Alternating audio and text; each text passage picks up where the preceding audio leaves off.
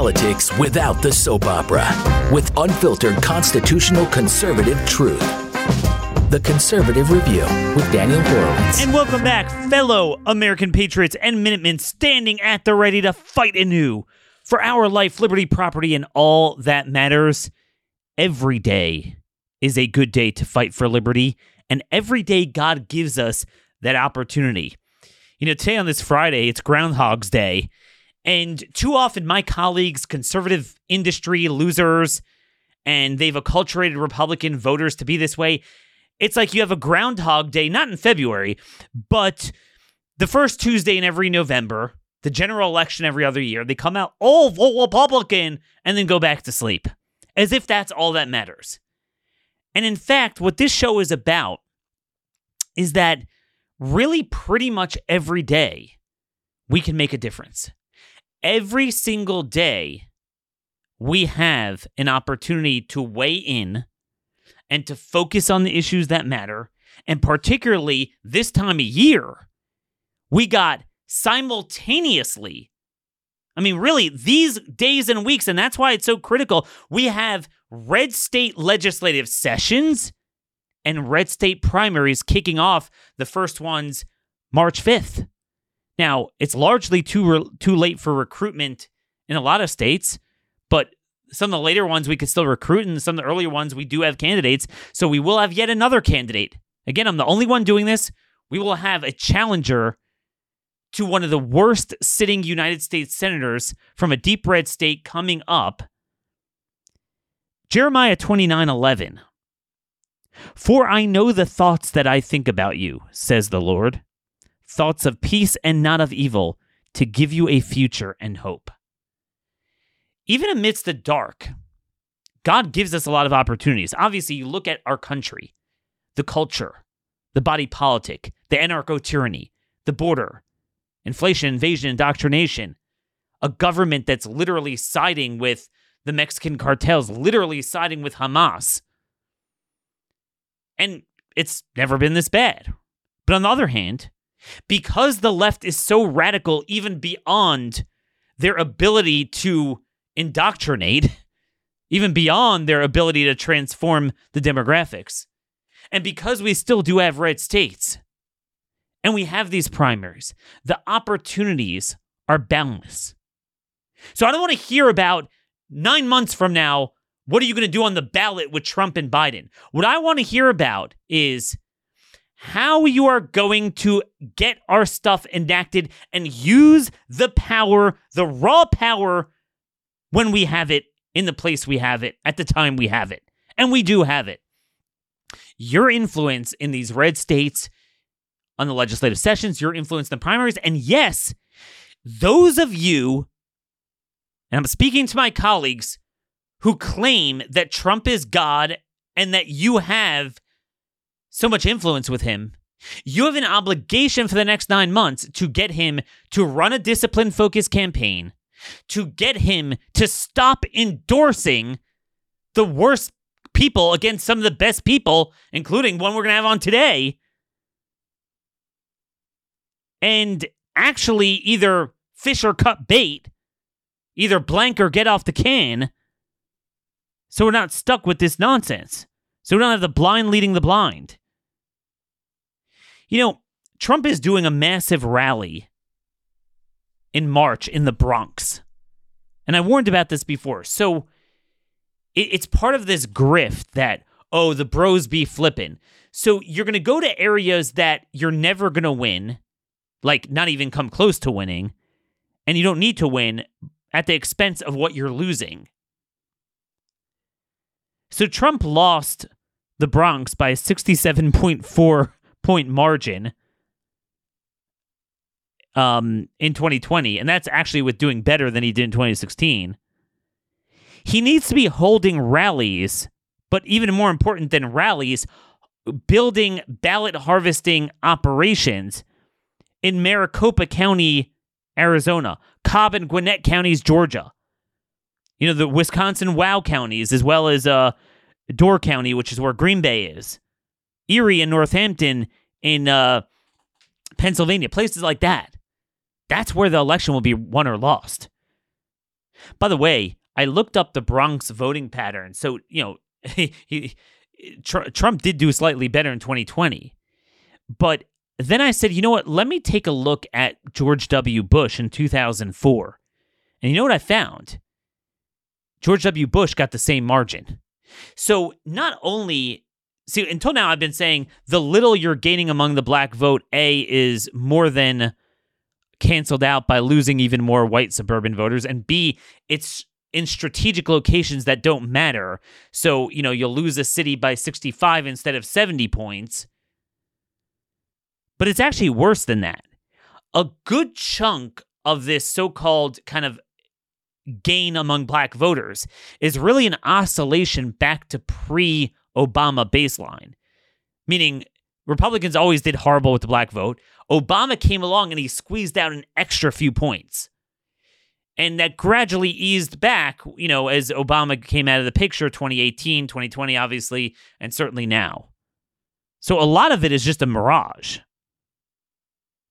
But this is the focus this is what you're going to do? This is what you're going to waste your campaign cash on? The RNC has the worst fundraising in 31 years. I mean, is it, well, Daniel, that's Ronna McDaniel, but who got her re-elected single-handedly?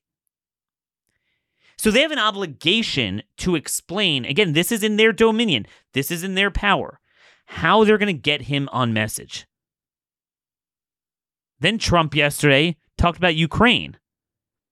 He said that he didn't cut off for call for cutting off arms. He just said Europe needs to do more, and then bragged about getting getting more funding for NATO. So, like what? Again, is there anyone raising alarms? Tucker Carlson says Ukraine's his number one issue. Is Tucker going to say anything? This is your influence. Daniel, we have no choice. No, there is a choice. You could vote for Trump, but you could also pressure him. Okay? You know, let me give you an example. A couple of examples.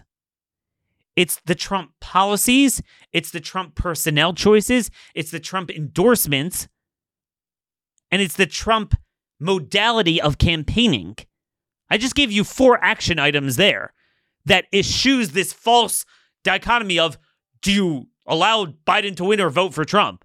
Well, and, and actually, it helps him. You know, if you if you think that's the most important thing, again, this is before we even talk about the state legislatures and the and the down the ballot primaries. So there's a lot of other things going on here. You all claim you have influence in Mar-a-Lago. Go use it. Let me give you a great example of this. Few of them. Steven Mnuchin just came out and endorsed Trump.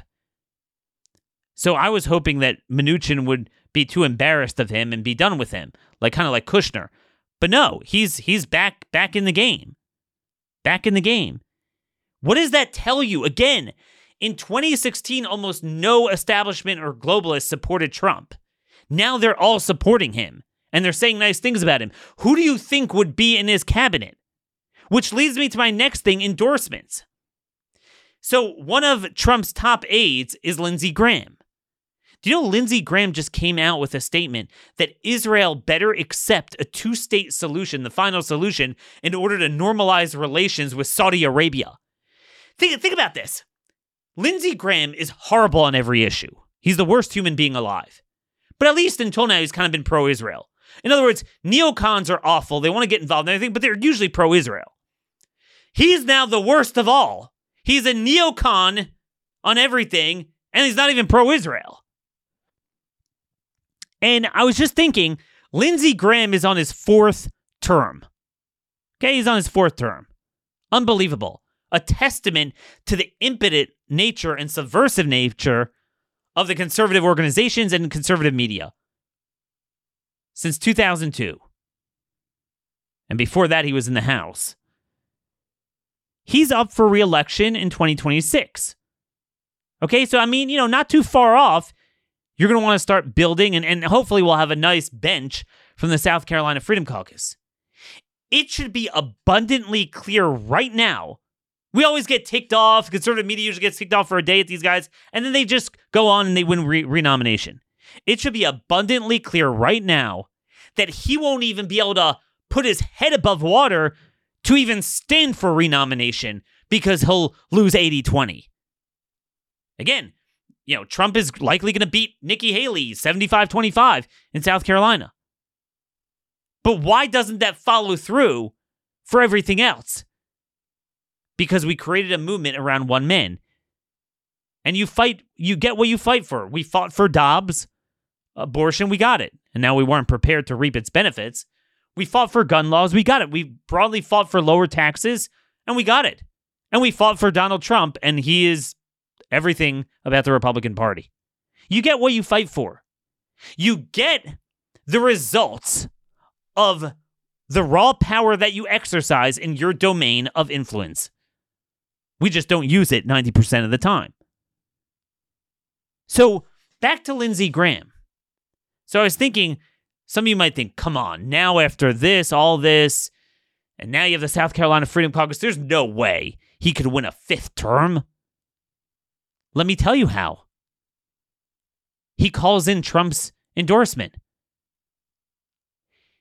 Right here, right now, Charlie Kirk, Steve Bannon, could you guarantee us that you will use your clout to ensure that that Trump will not endorse Lindsey Graham so we can get rid of him? Is that too much to ask? Simple question. You claim to have influence in that crowd. So this is your time. You see what I mean? There's a third option to, you know, whether you're, you know, gonna just allow Biden to win or or support Trump in a general election, but you're disappointed in him. There's a third option. You could still vote for him or whatever, but actually move him to the right. It's that simple. Let me give you another example, and I'm building up to the one we're going to have on Senator Cramer from North Dakota, leftist like anything. So he just said this about the Ukraine amnesty Lankford bill. I just think it's unfortunate that we can't, as individual United States senators, take the time and the effort and intellectual honesty to study something on your own and make a decision. Donald Trump has an opinion too, that's great, but ours should be our opinion. Now, by the way, I'm fine with the, the content of his point that we should be independent thinkers, independent of Trump. But here's the broader point I want to make. Somehow we're bothered by people like Bob Good or Chip Roy when they're independent of Trump to the right. But when you have a guy like Cramer that's to the left of Trump, so somehow we're not bothered by him being to the left, but he's he's saying not nice things about Mr. Trump. Trump just endorsed him and he is in cycle, not 2026. He is up for renomination in June in a deep red state of North Dakota. And Trump endorsed him. And from what I could see, we don't have a candidate. Why would we? Imagine if Trump would endorse against him, would announce that anyone who runs, I will support that guy. This is in the sphere of influence. All the people who claim to share our values, and oh my gosh, look at the rhinos and the McConnell and all McConnell's lieutenants, and have not only not pushed Trump to do that, but have sat idly while he has endorsed every single one of them. You know, it's funny what happened yesterday. Let me go go around the map. You know what? You know another seat up. Mitt Romney is not running again. And we only had him because of Trump endorsed against the conservative challenger, by the way. I supported the challenger in um 2018. So he's he's not running. So there's a crowded field. Now, no one has a lot of support, but the but the poll came out and it's all relatively no, low numbers. The highest vote getter was 16%, but it's John Curtis, a congressman from Utah. He is the chairman of the Conservative Global Warming, the Conservative Climate Solutions Caucus. Leftist, like anything. Okay?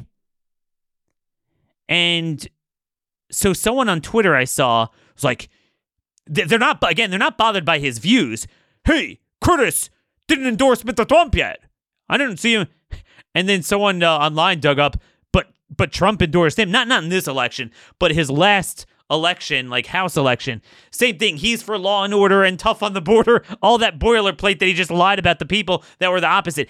There has never been a human being alive that has endorsed as many rhinos as Donald J. J. Trump. And he used his clout when he could have used it the other way around. It's a disgrace. It's indefensible. It is indefensible. You know, here's another thing Kevin McCarthy is now targeting the 20 guys who went, went against him. 20 or so went, went against him. So he's going after Bob Good. He's going after Matt Rosendale, who's running for Senate. And that's another place we're being screwed. Trump hasn't directly um, endorsed against him, but but he's his entire orbit is basically supporting the challenger and he's, you know, butted heads with him. So McCarthy, everyone's like, "What a disgrace. I hate Kevin McCarthy." Right? Uh, all the all my colleagues Many of them, by the way, weren't there when, during that January fight. And they're like, Where's the plan? Where's the plan? Where's the plan? Remember that? Remember that uh, uh 13 months ago? And then now they, they flip back and forth. I mean, this is what a listless vessel is just tossing and turning in the water. Now they hate him, just like they hate Ronna McDaniel, but then they're not helping the guy who helped defeat him, who Trump is attacking for not taking the phone call to be pressured to support McCarthy. Like, what the hell? So there are there and and and there's one or two more that are vulnerable now. They didn't endorse DeSantis, but they didn't like they stayed out of it. So McCarthy is going around and saying, "Hey, you didn't endorse Trump." Do you understand that? Trump is not only not supporting our guys. Not only is he supporting the establishment, but now he is being used as a weapon by the establishment to attack our guys. It's unbelievable. That has got to stop. That has nothing to do with Daniel. DeSantis lost the primaries. Okay, so what? But don't we all agree that we want to get better people down down ballot and you don't like these guys? And Trump's endorsing them. So, you know, could you stop? Is that too much to ask? I'm sorry, I don't have influence with him. If I did, believe me, I would use it. You guys are are just like have a, have a broke back relationship with him, so you know use it for something. So that's where we are with the primaries. Let me explain to you what dominion over a red state looks like if we would only exercise that power. Okay? Oregon. Some of you might have seen this story. This is what a blue state is. So, Democrats passed a law barring basically saying that if you are a state legislator and you had 10 or more unexcused absences from session, you're barred from ever running again for reelection. Now, why did they pass this law? Are they so concerned about doing your job? Um, and I, it, it was it wasn't it was it was a ballot initiative. It was called Measure 113. The voters passed it, and basically, the reason they did this is because 10 Republican senators, mainly from the you know eastern part of the state, which needs to break off and join Idaho, they staged a walkout um, to uh, protest different things that the leftists were doing, the majority party was doing in the in the legislature. It's not just that they were derelict in their. I mean, it wasn't like oh we're too lazy to show up. There was a staged walkout. So they got smart. They're like, you know what?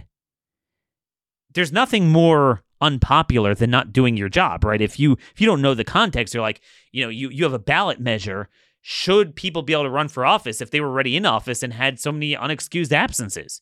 So, of course, it's going to pass. It was a brilliant maneuver, and they used the power they have. And now the few, they, they want to eliminate the few irrelevant minority senators and, and House members you have. Secretary of State said you can't run because pursuant to the law. Republicans challenged it in court and the Supreme Court, which, of course, unlike Republicans, who most of these governors appoint leftist judges, it's unbelievable how many red states have a we talk about the federal judiciary problem, they have a state problem. These guys are like, speak to the hand, guys. And now they're all ineligible to run. That, my friends, is what it means to exercise power.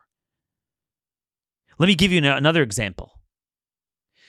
In Virginia, Republicans had control of the House, Democrats had a one seat majority in the Senate. We thought, based on past history, if you have an off year election with an unpopular Dem, Republicans always, always win back the um, legislature in Virginia, and certainly when it's just a one seat majority. Yet, not only did they fail to win the Senate, they lost control of the House. And this is another inconvenient reality that my colleagues don't want to confront as to our electoral viability, even with an unpopular Democrat. But what's the first bill they pass when they take over the House? Now, I would I would assume hopefully that Governor Youngkin will veto it. They passed a bill to reduce prison sentences for violent criminals. And they denied the families of victims of violent crimes the ability to testify at the hearings. Again, that, my friends, is power. It is a disgrace that we are decades into this conservative movement and all these influencers and all these talkers, oh, the rhinos, the globalists, this and that. And yet, right in front of our eyes, in nearly every seat, they are winning re-election, even open seats in deep red states. They're continuing to block good legislation. I, I mean, I mean, you had just just yesterday, um, the Wyoming governor, Wyoming. Okay, this is a state where Republicans win the presidential election usually by a forty point spread. They have a uh, they have two Democrats. They have a thirty one to two or twenty nine to two majority in the Senate. And the governor, Mark Gordon, just breezed to re- renomination, reelection he talked about the need for decarbonization. Do you understand that that's not even a moderate Republican from a deep red state? Decarbonization is a sanitized term for genocide. We are carbon. That means we're going to take away our ability to live a functional life or live at all. He is as every bit as radical as Bill Gates and Klaus Schwab, and he is the governor of Wyoming. That is the failure of our people to merely exert their influence. And I have proof of concept because in that very state, that very election, where you had the conservative media and the conservative organizations get together, Liz Cheney not only lost her primary, but lost, got only 29%. Now, I will tell you, Liz Cheney is slightly to the right of Mark Gordon. That is a true on fiscal issues. I don't think she's as bad on global warming. Okay? Issues like Ukraine, obviously, she's the same as Mark Gordon. This is the point. Nikki Haley and Liz Cheney are to the right of a majority of Republicans that run red states. And yet they breeze through. Because the one thing we fight for is Mr. Trump. So she was against Mr. Trump, so we got together. That's great, and I agree with it there. But why the hell can't we do it anywhere else? And in fact, more often than not, Trump's on the other side of that. That needs to change. And that's where I want to get to our next special guest. So, folks, among my colleagues, and, and really anyone who works in this industry, there will be unanimity of opinion behind the following statement Senate Republicans are awful. I mean, as, as much frustration as we have with the House Republicans, Senate Republicans are literally Democrats. I mean, we we've seen that on display that there's almost not a single issue that they don't agree with Chuck Schumer on. In fact, they literally cheer on Schumer against the House um, in every budget fight, every major fight. And we all agree that, you know, it's terrible. They need to be replaced in the abstract. But yet, every time We have an opportunity, not in the abstract, not in the future, but right in front of our eyes. Somehow they just ignore it. it it's, it's like it doesn't exist. This has stupefied me for years, and, and to this day, I don't understand it. But this cycle, we have several of these guys in cycle. And when I when I mean these guys, I mean most of you, if I throw out the name Nikki Haley, so you know, you'd be like, yeah, it's that's terrible. It's just kind of the epitome of the form of the Republican Party that we're trying to move away from, right? Well, what if I told you that the majority of Republican senators, starting with Mississippi Senator Roger Wicker, is to the left of Nikki Haley, especially on fiscal issues? Well, you'd be like, well, yeah, we, we definitely need to get them out of there. Well, Mississippi has one of the earliest primaries, a week after Super Tuesday. So we're, we're, we're coming on March 13th, very soon, that we actually have an opportunity in a deep red state to get out one of the worst members. Roger Wicker. Again, this is a guy that that is a full spectrum liberal. There is not a single issue for which he fights for us on, and in fact, he is on the other side of every major policy, every every major budget fight. Um, you know, we talk about charisma. This is a guy who makes, you know, Mitch McConnell look charismatic. This is a guy that the only time he can muster a granular cell of of of outrage on behalf of the people is indeed not on behalf of the people, at least not in the United States, but in Ukraine. That that's the one thing he cares about. But somehow these people continue winning re-election. Now we've talked about this before how it's it is hard to land recruits. It's hard to get people um especially someone that that that has some sort of elected experience uh, statewide or or in, in, in a legislature but in Mississippi, we have it. And this is the earliest primary we have where we have an opportunity to change Republicans. And let me make no mistake, the difference between our next guest and Senator Wicker is greater than the gap between R and D. So again, I don't want to hear about this, oh, you know, November 5th business. That's 9 months away. We have primaries that are starting and the first opportunity to get out one of these senators is in March in Mississippi. Dan Eubanks is the candidate. He's from DeSoto County, a Republican, uh, you know, wealth of Republican voters there in the suburbs of Memphis, the northern part of Mississippi. He's a state rep. Um, has been there for about eight years. He's also been a pastor for many years. He's a co-founder of the Freedom Caucus of Mississippi, and he's now taken the plunge and willing to, you know, embark on this long shot bid. And we're going to find out why. And you can find him at Eubanks EU Banks for the the number four. Eubanks for Mississippi.com, Eubanks for Mississippi.com, and he's also here in the flesh. Hey Dan, thanks so much for joining us today at Blaze Media. Absolutely. Thanks for having me, Daniel. All right. So you kind of heard my riff there, um, how upset I am about this dynamic. Uh, why are you taking the plunge, knowing the history that essentially Republican incumbents are never defeated in popular primaries? Well, first off, I think your assessment was spot on, but I think there's a lot of reasons, and and one of those has to do with money. If you look at Roger Wicker, he's been a part of the DC swamp for three decades. He's he's one of those lifelong uh, swamp creatures, and he is owned by the military industrial complex. If you look at his his special interest giving, that would explain exactly to your listeners and the rest of Americans why he has not found a billion dollars he doesn't want to give to the Ukraine because it benefits those that that write him checks.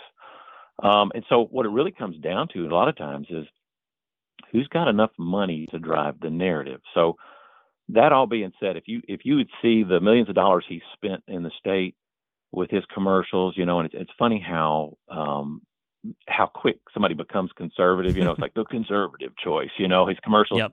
just tout that. Uh, talk about how strong he is on the border, and if if you remember, he was one of the few Republicans that fought Trump when he tried to secure the border, and he knows that's an issue that he's weak on. So yep. he he's he's pitching himself as being this big open you know, borders guy, big guy. visa guy, um, loves oh, visas. Oh, yeah, yeah. I've got the finish the wall act. Okay, well, it's about 10 million illegals too late. The uh, um, and, and so what happens is is he uh, and most most incumbent politicians once they become a part of the machine, the money starts flowing, especially if they're votes for sale and if they're going to do the bidding of the special interests that, that fund them. And so they just have a bigger megaphone. They they are able to drive the narrative.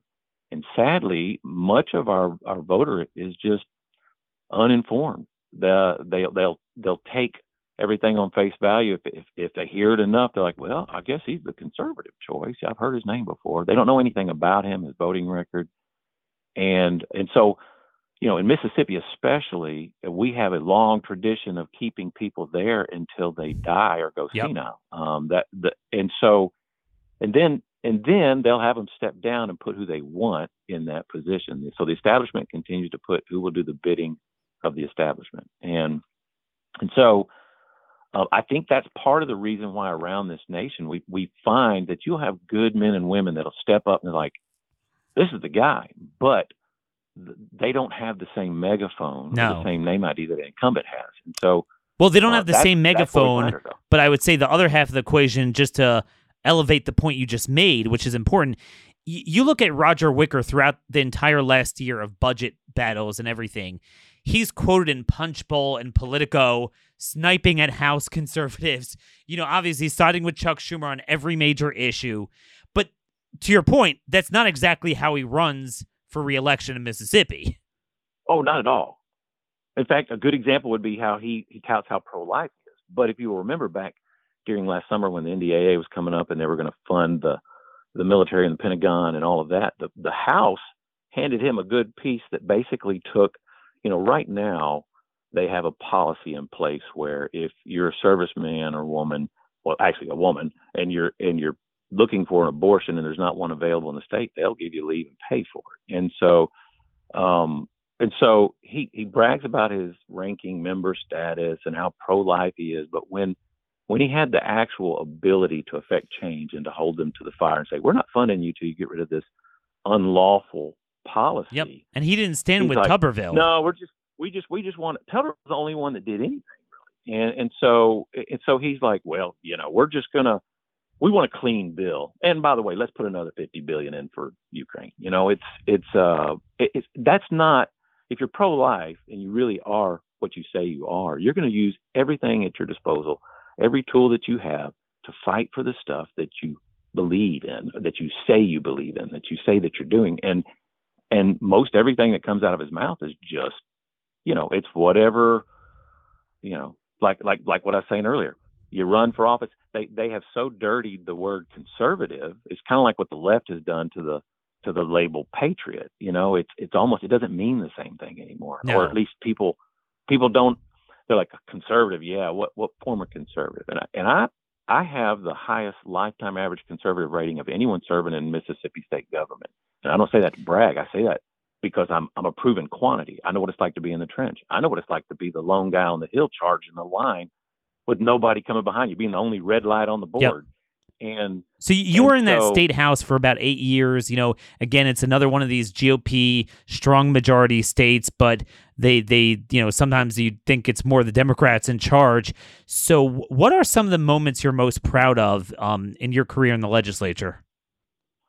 Oh, there's there's a lot of stuff that I have been proud and humbled to have been a part of. When I came in, I didn't come in to be a part of the problem. And it's real easy. I think most people that run for office, when they do it, they have a passion. They're like, you know, I want to make a change. I want to make a difference. But the minute you get there, the machine works against you. You know, you're you're you got your hand up and you're swearing your oath office and you say, I will not sell my vote, trade my vote, let anyone influence my vote. Your hand comes down and leadership instantly tells you how to vote.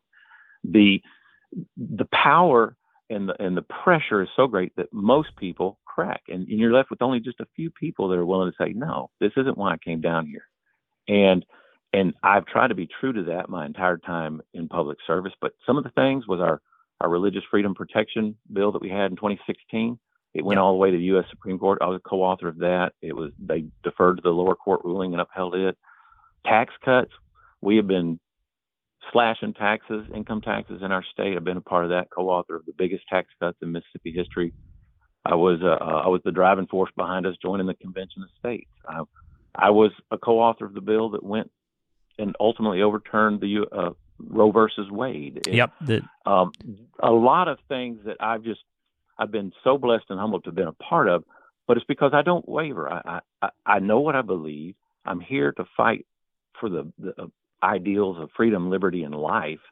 And um, you know, it, the sad irony is that when you do that and you you aren't up for sale, you actually fight more with your own party than you do with the Democrats. Well, um, welcome to the club. I mean, that's that's what yeah, we're doing. Oh, yeah. But but you but you got to do that. You got to do that because if if we just sit by and do nothing, oh, it's a red state. We just have a de facto R. The um the the the Democrats just live out their ideals vicariously through people like Roger Wicker, and and oh, that's oh, where the primary is a bigger deal. I applaud you for what you're doing. Again, Eubanks for Mississippi.com. I want to turn to something else um, in the time we have. I think you're an there's an important opportunity for you to to explain this. So you're right. You are at the epicenter of Dobbs. It was a Mississippi bill um, that eventually led to challenging uh, the precedent of Roe, and you know we we got a spectacular victory. But then something happened. Then we had a situation where you know the other side flooded the zone in the polls. We lost a lot of swing areas, but then worse than that, we have now lost several solid red states. Even in solid red states, they're now, you know, we're like, all right, you know, bring it back to the states. Well, we brought it back to the states, and guess what? They are winning. They're blowing it out in swing areas, but they're winning, yeah. and not even close, even in red states codifying abortion and their goal is now to get a ballot initiative in every state. Now, probably in a place like Mississippi, you still don't have to worry about that. But most other states, you do. Um, you're a pastor, you're a legislator, one of the driving forces behind that very bill that led to the Dobbs opinion. What is going wrong, and how do we right that ship?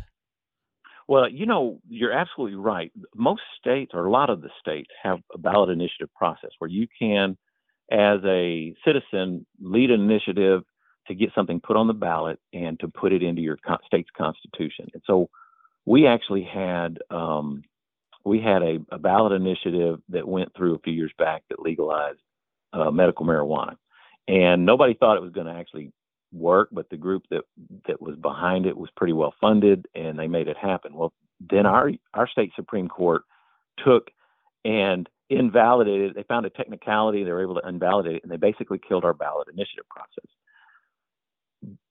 we have offered another one up, but it doesn't change the Constitution, and there are guardrails. It says you can put forth the measure, but you cannot you cannot take and touch our stance on abortion, or you cannot touch our stance on state retirement system, and stuff like that. But but the problem is in a lot of states that isn't the case, and there are deep pockets out there, well funded, that will hire from out of state, that will mm. come into a state that is very pro life.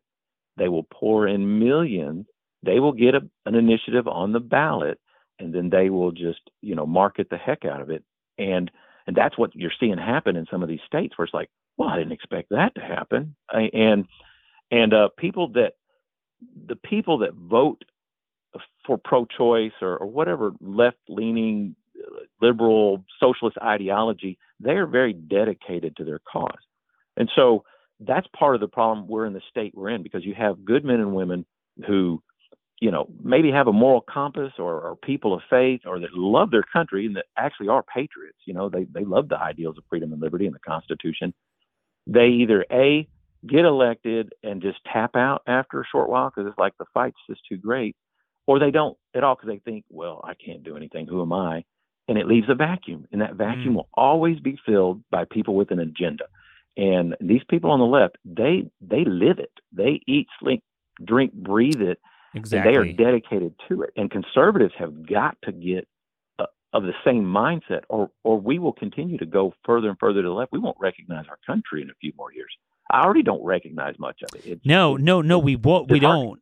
And and I want to transition into another thing, um, because and by the way.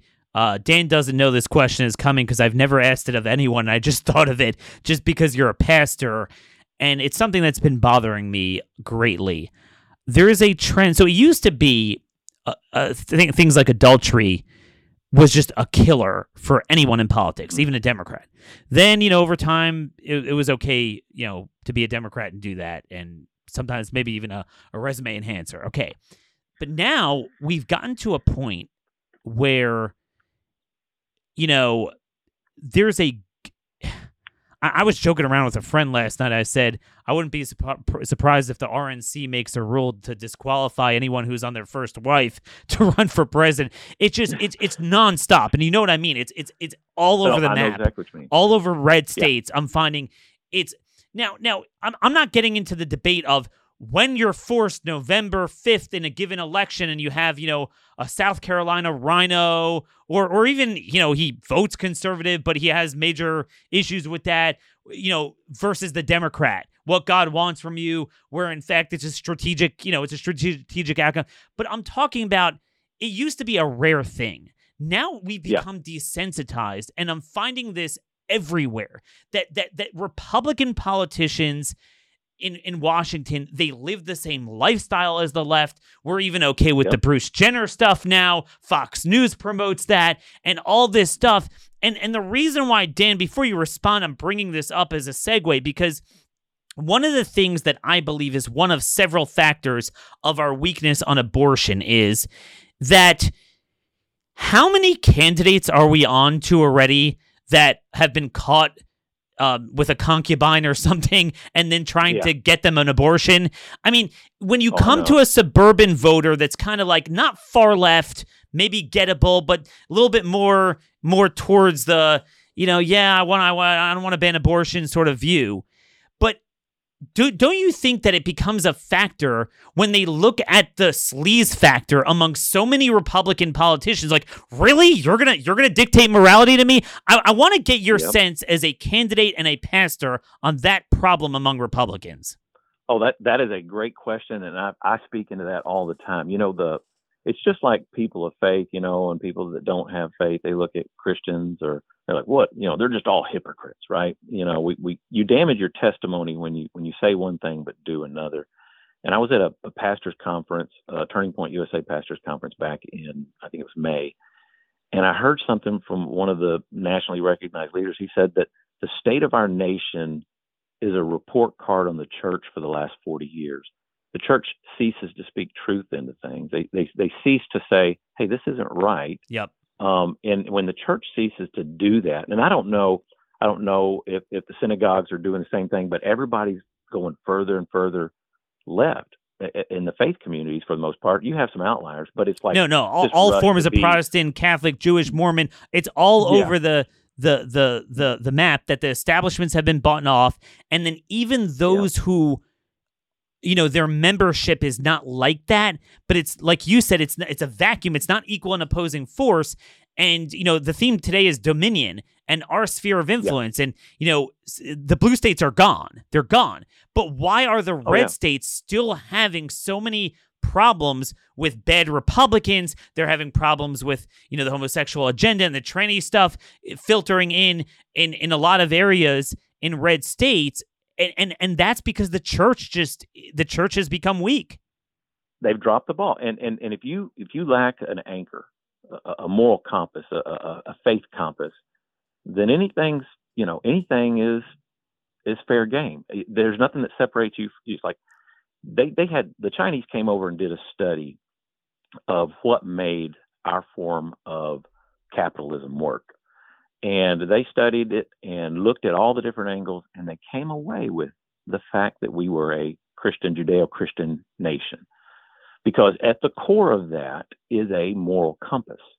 When you cease to have a moral compass, when, when the, the majority of your population doesn't believe in anything, when when the churches that you are part of look just like the world and, and they want to be relevant so bad they don't even speak in don't even speak the truth. When they speak stop speaking truth, nobody they're not going to get it on TV. Mm-hmm. They're not going to get it on the news. They're not going to get it from the music or the entertainment industry. So when the church does, you have a a, a vacuum, and people yep. people need those guardrails. And so what happens is we are we are experiencing, you know, I think it was Thomas Jefferson said that you know you don't get the government you want, you get the one you deserve, um, or at least a variation of yes. that. And and so that's that's what I believe is happening. We we have lost so many men and women of of moral compass. But but we've lost them in our own ranks, and, and this is what bothers me. In our own ranks. We Yeah. we don't have a national system. I mean, for certain things, it kind of is like that de facto for a presidential election. I mean, filtered through the electoral college. But at the end of the day, and and you know, before I brought you on, I was talking about blue states. How the minute they take over Virginia, they just flipped both chambers. Their first Mm-hmm. bill is to.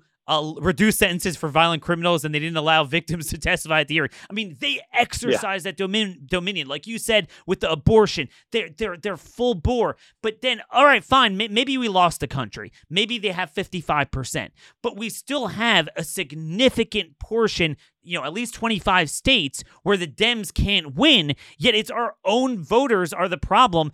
Our own voters say they want one thing, but frankly, a lot of them don't live the lives of a conservative, and it comes out with their Right. choices. So you get your Roger Wickers, you get your Mitch McConnells, you get your Kevin McCarthy's, and and the show goes on.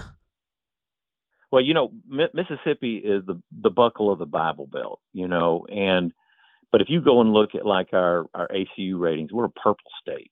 We uh, we may have all Republican statewide and and super majorities in both chambers, but we are very. We're talking about expanding Medicaid now, and and, Oh yeah, and, and we have Republican super majorities, you know, stuff like that, and you're just like, what is going on? Uh, even even down to uh, you know the Republican Party platform. I had a buddy of mine that that was a part of the Freedom Caucus. He's no longer serving, and we had some bill that was absolutely in direct contradiction of the of the um, Republican Party platform. And so he printed off the state party platform and the federal, the, you know, national party platform, and he put it on everybody's desk in the chamber. And there were people came up, they wad up, threw it in his face, and cursed him out. you know, it's like, sorry, you don't want to read your own platform that you claim to, to, to stand under. So, so if, if you're not even true to your faith, what makes you think you're going to be true to your party? And and and I think what we are suffering as a nation, even in the Bible Belt, is the fact that uh, we lack people of conviction, people that are willing to say, Yep. you know what, this isn't about me. I'm not in this for what I can gain out of it. I'm in this because I believe in something. I'm in this because I want I want my children and my children's children to have what I had growing up. I want I want what I believe in this nation. I believe in the freedom and liberty and the Constitution and, and all the things that we ideally stand for. I want it to go on. And I see the threat that's on the horizon and, and somebody, somebody's got to do something. And that's that's like for me, I, I know it's a David versus Goliath scenario, but I also know who the God was that delivered the stone on target. It, Goliaths do fall, but but at the end of the day, um, we're called to be faithful. We're not necessarily called to be successful. We're called to be faithful. We we let God worry about the outcome. And outcomes and- are for and God, and, and that's at why I respect. Yeah. I, I and I've promised that anyone who you know, because it is hard to recruit. Um, anyone willing to do that, I'm going to give them a platform. I mean, we we've been focusing on Jeremiah 29:11 today, where you know God says, "Look, I'm I'm not out to get you. I you know Yeah. I think about you, and uh, my thoughts are peace. They're not evil. I give you future and a hope." And that's what I'm telling Yeah. people. The opportunities are there. I don't think we could win everywhere. The blue states are gone. Nationally, it's going to be tough in November, and we'll see what happens. But one thing I do know is that it's not the media or the Democrats or Taylor Swift or Hunter Biden Yeah. or whatever that's the problem in Mississippi and Missouri and and Texas and the Dakotas and Idaho and Wyoming having the problems that we've we've talked about on the show all week and in their legislatures different things. It's our own problem. If if if we used our own sphere of influence and said, "Hey, um, we all know Roger Wicker is not one of one of our own. I mean, no one will tell you he is. We got Dan Eubanks. He's not some random guy. He's been eight years in the legislature fighting on the issues he won. Go take it. But but just to talk about you know um, tactics here, what is your hope? Looking you know at my friend Chris McDaniel, he ran three times. You know, came close the first time. Um, you know, kind of controversial what happened there in the runoff but then Yeah. you know didn't win again. He was you know caught on the other side of a Trump endorsement when he ran for a second one, and then he ran for lieutenant governor.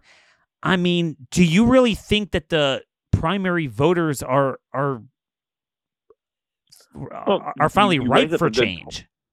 Well, you, I think they are, and you know, with with uh, with Chris, he's a friend of mine. He he was winning throughout most of the primary, and then in the last couple of weeks, Lieutenant Governor, deep pockets, you know, a lot of special interests, just bombarded everyone. I bet I got 12 mailers from him in the span of two weeks, and every one of them was making claims that, like, I don't know about that. I mean, I.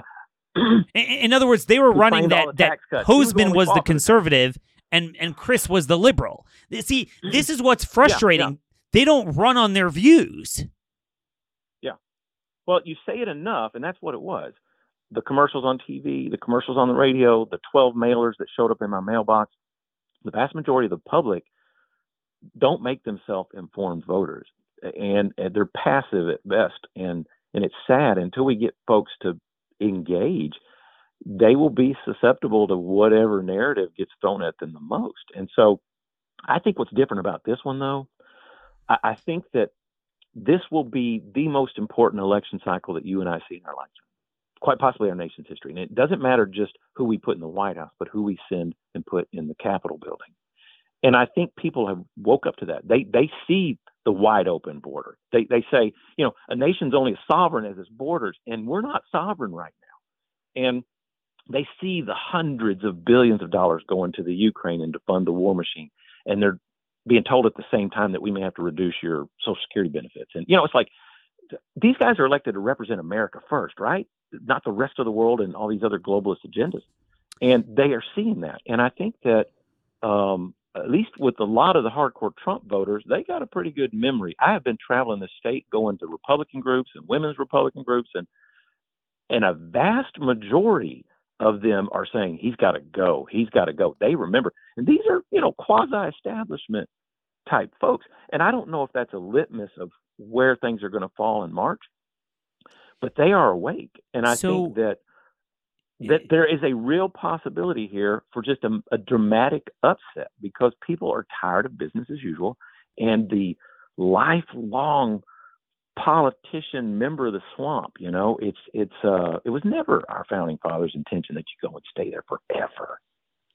No, I mean, and, and that's the thing, and they do, and then and you know, somehow there's some sort of uh, uh, fountain of youth there in that Senate, not in terms of energy for fighting for us, but boy, do they live long and they stay long. But let's say you have a, you know, this becomes the Mississippi's the Valley of Elah, and you are that David, and and uh, and you wind wind up slaying the dragon.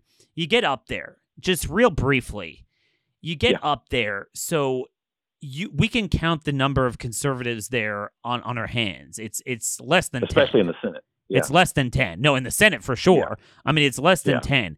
How in the world do you have leverage to even do anything there? Well, you know, I think that what a lot of people fail to realize is there's multiple aspects to serving in that role. One of them is to take care of your constituents first and foremost. That's that's that's your primary job. The other one is to drive policy. And when you have when you have a position like that, you have a bully pulpit.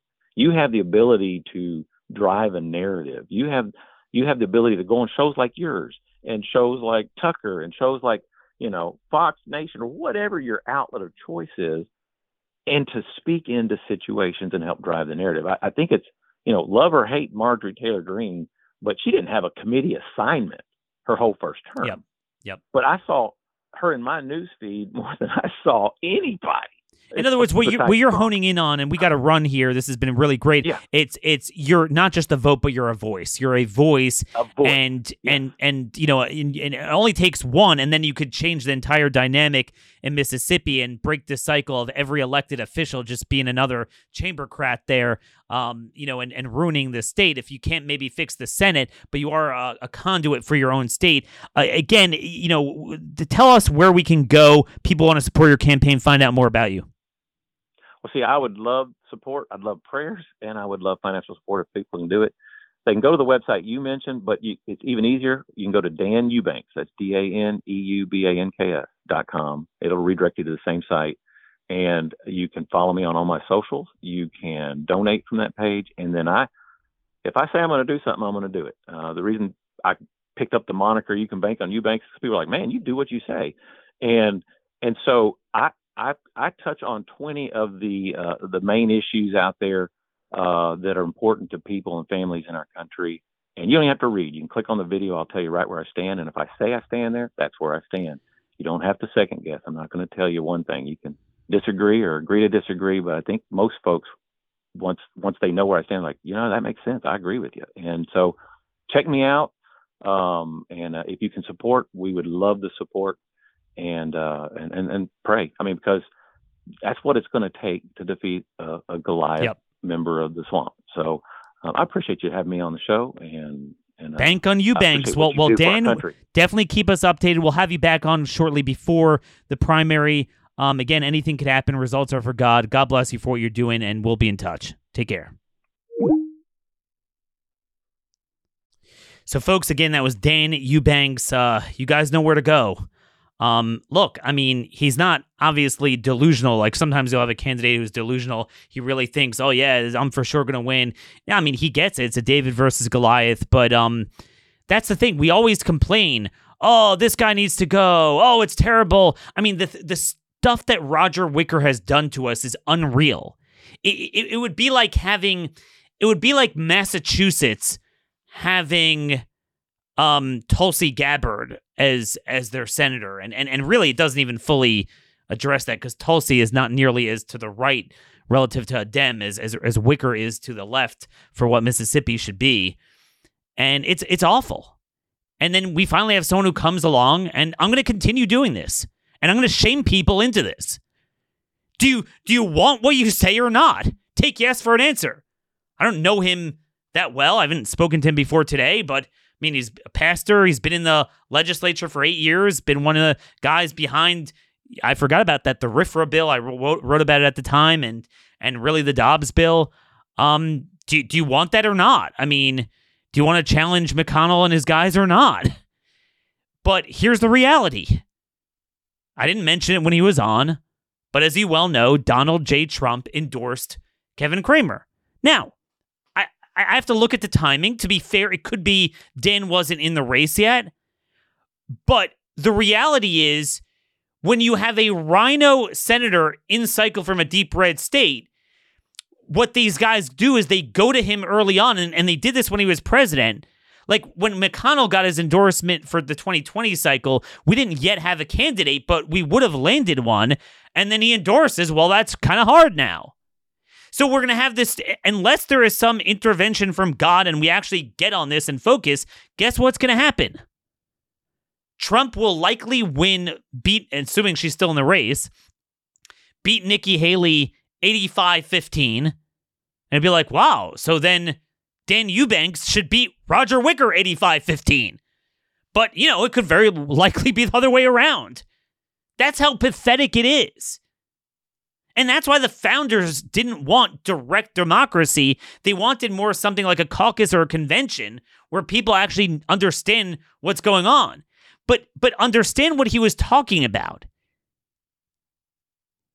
These guys run on our issues. They lie. And then again, I I don't know if they're up to focusing on Dan yet, if they feel he's enough of a threat, but with Chris McDaniel, they obviously did. So then they say, "Oh, he's he's the liberal. He's the liberal, and our guy is conservative, and they have more money to do it." If you have a, a party willing to do that, I don't know how you could beat that. But then, at least all we have now is we have the biggest apparatus ever of conservative noisemakers that are earning million. I mean, I'm struggling to support my family, and you have these guys earning millions of dollars doing this. Is it too much to ask to come in on behalf of these people? And is it too much to ask to stop allowing Trump to chuck bricks on his biggest supporters? Simple proposition. Just know it doesn't have to be this way. Just know God has so many opportunities there if we actually were true to our principles, weren't lazy, stayed focused. And then once we did that, you know, God would open up doors that we probably don't even see now. So we've had a terrific week here. We've done what we can. You guys have done what you can. Hopefully, others will catch on. Uh, hope you guys have a terrific weekend. Till Monday, Jeremiah twenty nine eleven. God bless y'all, and thank you for listening.